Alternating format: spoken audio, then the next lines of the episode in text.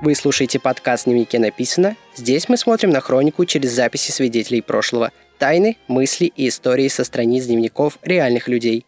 С вами Сергей Колесников. Время читать чужие секреты.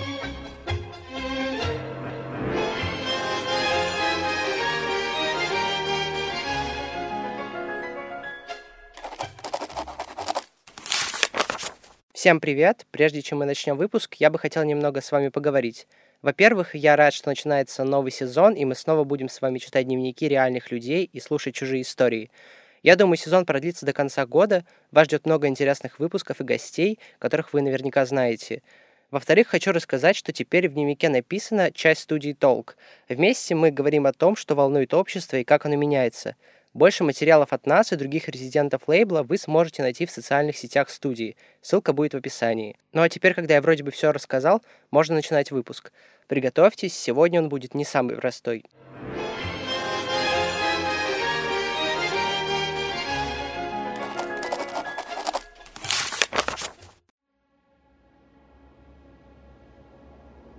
Представьте, пражские улицы и площади заполнены студентами, молодыми людьми и даже стариками – со всех сторон кричат про русских оккупантов и лозунги «Иван, уходи домой», «Давай Наташа найдет себе другого». К сожалению, сегодня такую ситуацию и представлять не нужно. Но тогда, в 1968 году, на это повлияла целая цепочка событий, которая называется «Пражская весна». В новом эпизоде подкаста мы поговорим о событии, вернее даже череде событий, которые происходили далеко от России, но в которых наша страна принимала непосредственное участие, и которая вызвала бурную реакцию в советском обществе. Прежде нужно дать небольшой контекст. После Второй мировой войны Чехословакия – страна Варшавского договора, которая проповедует идеи социализма и двигается по намеченному курсу, который задает Советский Союз. Но к концу 1967 года к власти в стране приходит словак Александр Дубчик. Он обвиняет прошлого главу государства в консерваторстве и объявляет врагом реформ – уже в 68-м при Дубчике начинается период либерализации в стране. Например, он предложил сделать из страны федерацию, в которую входят две республики, ослабил цензуру в стране, объявил о реабилитации жертв политических репрессий и восстановил словацкую греко-католическую церковь. В общем, как говорил сам Дубчик, мы хотим построить социализм с человеческим лицом. Обо всех этих событиях, конечно же, слышали в Советском Союзе – Многие граждане радовались за такие демократичные изменения в близкой стране. Вот что писала преподаватель и литератор Юлия Сидур. В Чехословакии пока что взят твердый курс на свободу. Как оно будет дальше, посмотрим. Дай бог им всего хорошего. Маленькая страна, а оказалась в нашем лагере самая умная и великая. А вот как на это событие реагировал Игорь Детков. Сколько прошло всего. Всякого.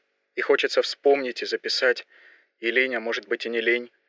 Буду писать сейчас, и получится хроника, сухая, безжизненная, сторонняя. Обступает другое, сегодняшнее. Перемены в Чехословакии, студенческие демонстрации в Польше. И жаль, что это недоступно нам. У нас немыслимое, хотя и более необходимое, чем там. А это запись Лидии Чуковской от 15 марта. В Чехословакии чудеса. Сердце болит от тревоги. В Польше трагедия. Опять все та же, та же, которая уже поколение. И сердце заходится. На самом деле советская пресса была не очень говорлива на события в Чехословакии, но люди в России все равно хотели получать информацию, многие пытались поймать сигнал иностранных радиостанций, например, британской BBC. Большой ценностью было достать выпуск чешской газеты «Руды права». Этим способом пользовался и Борис Вронский. В Чехословакии все отчетливее намечается новый курс демократизации и либерализации. У нас по этому поводу царит полное молчание, как будто ничего не происходит. Купил сегодня номер газеты «Руде Право» за 17 марта. Без словаря в ней трудно разобраться. Ясно только, что по сравнению с ней, да и не только с ней, а и с другими газетами социалистических стран, наша правда выглядит серо, убого и беспомощно. А вот что писала Эльвира Филиппович. Дядя Боря с Лидией Федоровной живо интересовались тем, что сейчас делается в Чехословакии. Оказалось, мы, получающие рудоправо, знаем гораздо меньше их. Они BBC слушают на английском языке. Там в основном про Чехословакию и говорят. Там вовсю идет дискуссия, то есть критика теперешней бюрократической машины, которая называется социалистическим государством.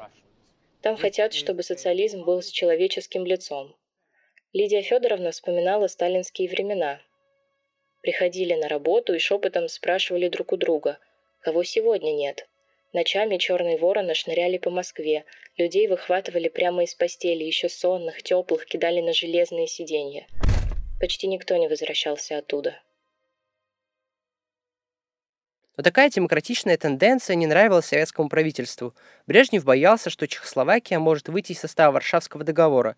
4 мая на встрече в Москве глава ЦК КПСС раскритиковал такой курс. Об этом говорил и Алексей Кондратович. Все затихло. Никто не вяжется. Тревожно только в Чехословакии. События там развертываются стремительно, и это жутко пугает наших чиновников. О причинах таких событий много рассуждал и режиссер Андрей Кончаловский. Реформам и всем тенденциям либерализации пришел трагический конец, когда в Чехословакии коммунистический лидер Александр Дубчик почувствовал конъюнктуру и решился быть первым, проведя Пражскую весну. Он начал в Чехословакии активный процесс реформирования всех структур государства и партии. Проект Дубчика относительно децентрализации экономики получил название «Социализм с человеческим лицом». Мы смотрели тогда с удивлением, с восторгом на то, что происходило в Праге – в отличие от моих друзей из ЦК, которые опасались, что все это может привести к трагическим последствиям. Собственно, так и случилось. Советские сталинисты, воспользовавшись тем, что Чехословакия быстро становится на антисоветские позиции, вели танки в эту страну и немедленно поставили крест на всех реформах в СССР, мотивируя тем, что подобные реформы могут привести к такой же катастрофе, возмущению советского народа против всей тоталитарной системы. Я помню, как я встречал своего друга Колю Шишлина в аэропорту. Тот прилетел с переговоров между руководителями Компартии СССР и Чехословакии. Он вышел ко мне с трагическим лицом. «Все кончено», — сказал он. «Мы десять лет тихо подбирались как копам неприятеля, сталинистов. А этот идиот встал и побежал, всех нас выдав. Нашему поколению реформы сделать не удастся. Про них надо забыть лет на двадцать». Люди стали подозревать что-то неладное. В воздухе чувствовалась напряженность, Многие боялись повторения венгерских событий, а летние учения, которые проводили войска Варшавского блока, лишь подогревали эти опасения. Спал плохо. Часто просыпался. Утром прослушал статью из «Правды» по поводу точки зрения Президиума ЦК КПЧ. Статья в откровенно грубом тоне помещает подобранные купюры из ответа ЦК КПЧ на письмо пяти партий Варшавской встречи. Полный текст этого ответа не приводится, и он, конечно, не будет опубликован.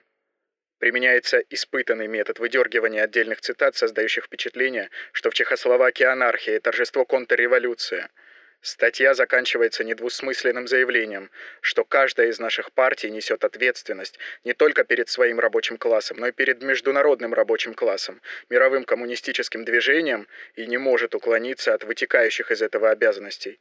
Почему это адресовано только в адрес Чехословакии, а Китай, а Албания, а Куба – а Югославия, а Румыния. Основное это боязнь наших руководителей, что попытка чехословацкой либерализации проникнет в СССР и сметет с насиженных мест разжиревших бонс КПСС, как это произошло в Чехословакии.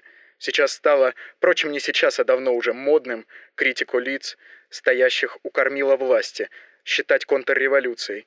А эта самая контрреволюция давно уже тихой сапой насаждается вождями нашего времени – произошло резкое расслоение нашего общества, и современная элита боится за свое существование, чувствуя, что каждое проявление либерализации для нее является смертельным ударом. Вот запись Эльвиры Филиппович от 15 мая. Сегодня у чая все спрашивают меня про события в Чехословакии. Они знают, что я могу рудоправы читать. Привезите нам эту газету, мы хоть заголовки почитаем. Поймем, все поймем. А то ведь по радио все западные станции так глушат. Лучше уж по-чешски читать. Все они за чехословаков держат пальцы. Очень надеются и очень боятся за Дубчика и за свободу. Опасения также были и у философа Виталия Рубина. Вчера весь день думал о том, что будет с Чехословакией. Означает ли сообщение о маневрах ввод войск? Навсегда или временно? Все это пока не ясно. Партийный деятель Петр Шелест в то время находился в Чехословакии, и вот что он записывал о состоянии в армии и в самой стране. Настроение у солдат-офицеров высшего командного состава хорошее, у гражданского населения обоих сопредельных сторон несколько настороженное. Некоторая часть молодежи, и прежде всего студенты, журналисты слабо разбираются в сложной обстановке в Чехословакии, вследствие чего возникают вопросы нездорового толкования, вроде того, что обществу нужна безбрежная демократия. А что это такое безбрежная демократия? Мало кто разбирается, а это ведь приведет к полной анархии.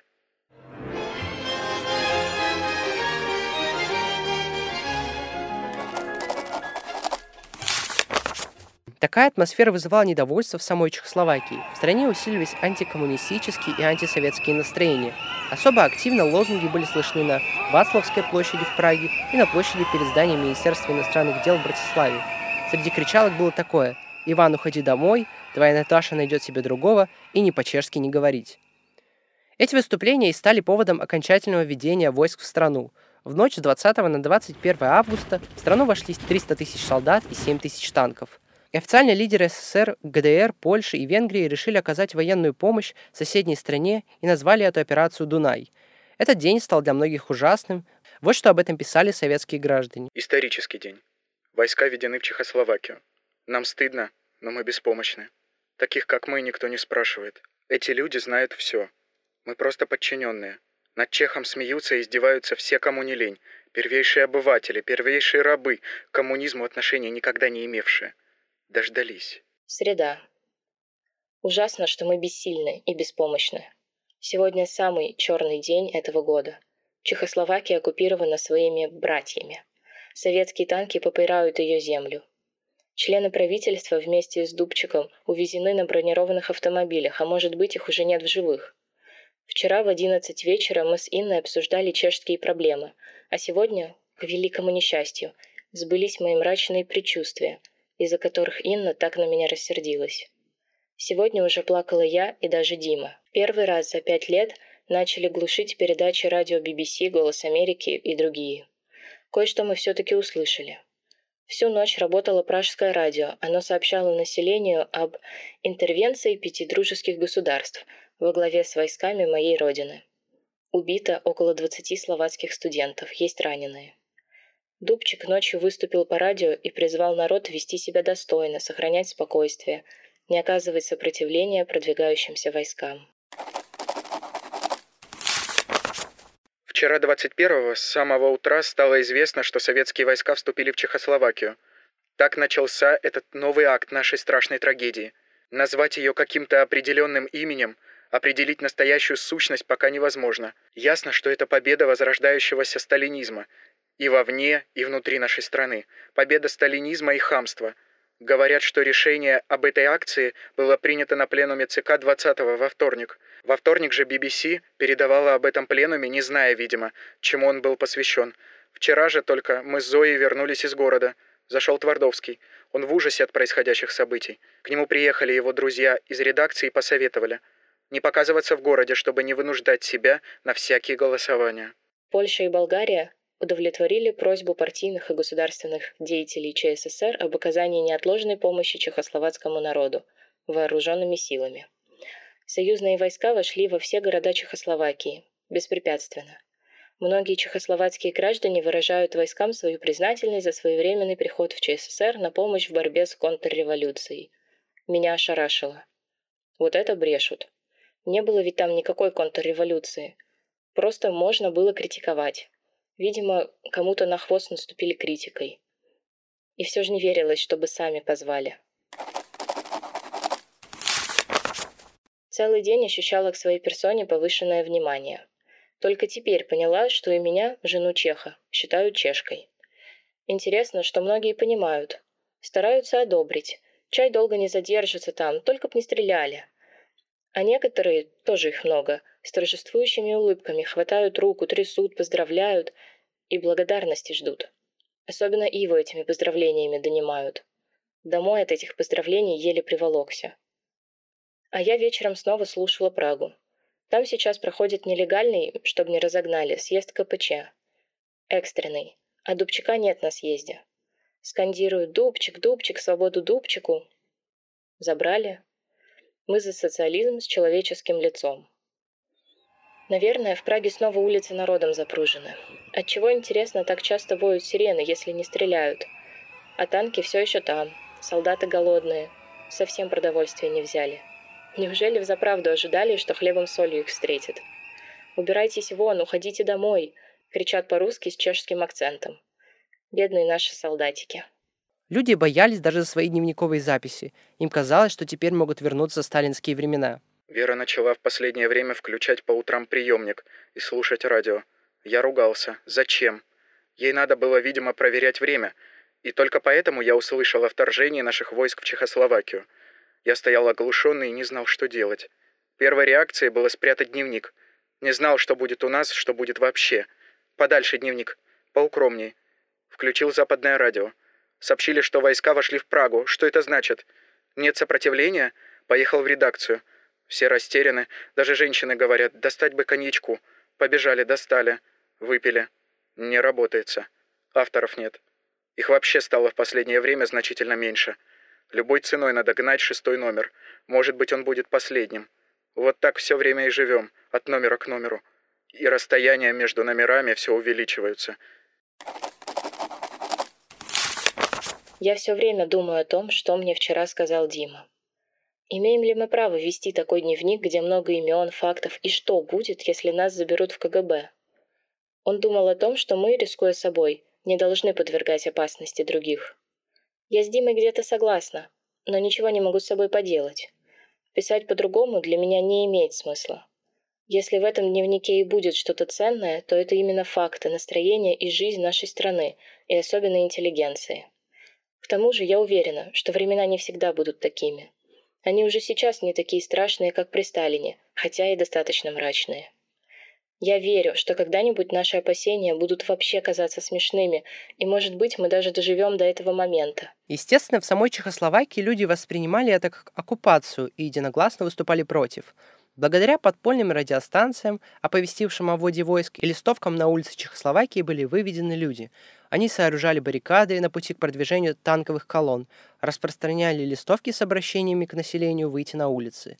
Неоднократно имело место нападение на советских военнослужащих, в том числе вооруженные. В частности, танки и бронетехнику гражданские лица забрасывали бутылками с зажигательной смесью. Чешский музыкант Карл Крыл даже сочинил песню «Братишка, закрывай ворота». И текст там был такой «Не плачь, братишка, это всего лишь солдаты. Они приехали в железных квадратных кибитках, идет дождь, и снаружи стемнело. Эта ночь не будет короткой, волк захотел съесть ягненка. Братишка, ты закрыл калитку? Братишка, закрывай калитку». железных маринготках. Вот что вспоминает житель оккупированной Праги Георг Шойер. Утром того дня меня разбудил отец и рассказал, что нас оккупировали русские. Он, как честный коммунист, отправился на работу, а я побежал к будущей жене. И вот возле этого здания, в самом центре города, я увидел окровавленные тела, укрытые чешским флагом. А вот что спустя 50 лет говорит солдат, который принимал участие в интервенции. Мы сразу же первый же день с утра захватили телевидение, почту, потом ну, всякие а, радиосвязь, все это захватили мы. Извиняться, но это не стоит, потому что наши отцы деды пришли там, это от фашистов их освобождали. Мы по этим следам шли, чтобы это счастье, что фашизм и капитализм у них не возвращался. В Советском Союзе вот войск также вызвал протесты. Самая известная акция – это демонстрация семерых. 25 августа группа людей подошла на лобное место в Москве. Демонстранты Константин Бабицкий, Татьяна Баева, Лариса Багарас, Наталья Горбаневская, Вадим Делане, Владимир Дремлюга, Павел Литвинов и Виктор Файнберг ровно в 12 часов дня развернули плакаты с лозунгами «Мы теряем лучших друзей», «Да здравствует свободная и независимая Чехословакия», «Позор оккупантам», «Руки прочь от ЧССР», «За вашу и за нашу свободу», «Свободу Дубчику». Течение нескольких минут демонстранты были арестованы патрулем милиции и КГБ в штатском. Их доставили в отделение милиции. Татьяна Баева позднее вспоминала. 12 часов, полдень, сели. Сначала минут 3-5, только публика окружила недоуменно. Наташа держит в вытянутой руке флажок ЧССР. Она говорит о свободе, о Чехословакии. Толпа глуха. Вдруг свисток, и от мавзолея бегут 6-7 мужчин в штатском. Все показались мне высокими, лет по 26-30. Налетели с криками «Они продались за доллары!» Вырвали лозунги, после минутного замешательства – флажок. Один из них с криком «Бей жидов!» начал бить Файнберга по лицу ногами. Костя пытается прикрыть его своим телом. Кровь. Вскакиваю от ужаса. Другой колотил Павлика сумкой. Публика одобрительно смотрела. Только одна женщина возмутилась. Зачем же бить? А это отрывок из интервью Павла Литвинова. Знал, что меня посадят, я был готов к посадке, я как бы в уме уже э, просчитал, как я буду сидеть в тюрьме с последним ударом в 12 час Спасской башни. Мы значит, развернули плакаты. Почти в ту же секунду начались крики. КГБши подбежали к нам, стали нас бить. Э, меня ударил по голове женщина с сумкой в этой сумке, наверное, я думаю, что там были книги, но ощущение было, что кирпичи. Сзади э, я заметил, стоял какой человек в роскошном таком габардиновом костюме. Тогда э, никто таких костюмов не носил, кроме большого начальства или уж по очень важным поводам. В какой-то момент, когда стал собираться толпа, он, вдруг сказал «бить перестать», я услышал, и больше нас не трогали. По итогу задержания двух участников отправили на принудительное лечение, двоих осудили, а Бабицкий, Багарас и Литвинов покинули страну.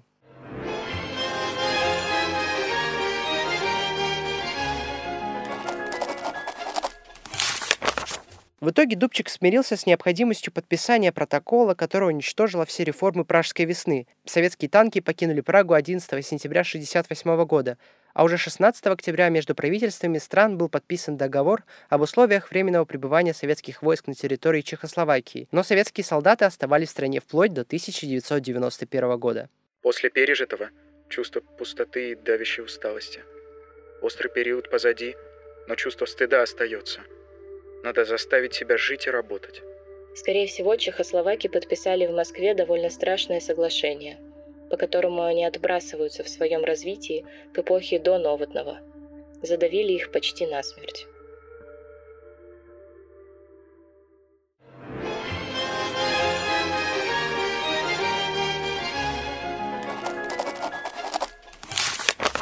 Теперь минутка самопиара. Недавно мы с изданием «Деловой Петербург» запустили подкаст по делу.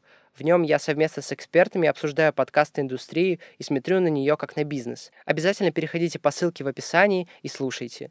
На этом все. Это был подкаст в дневнике написано из студия Толк. Если вы хотите, чтобы я рассказал про ваш бренд, пишите на почту студии Толк, ссылка будет в описании. Записи читали Светлана Горностаева и Илья Титаренко. Подписывайтесь на подкаст, чтобы не пропускать новые выпуски. Также оставляйте комментарии и оценки в Apple. Услышимся через неделю.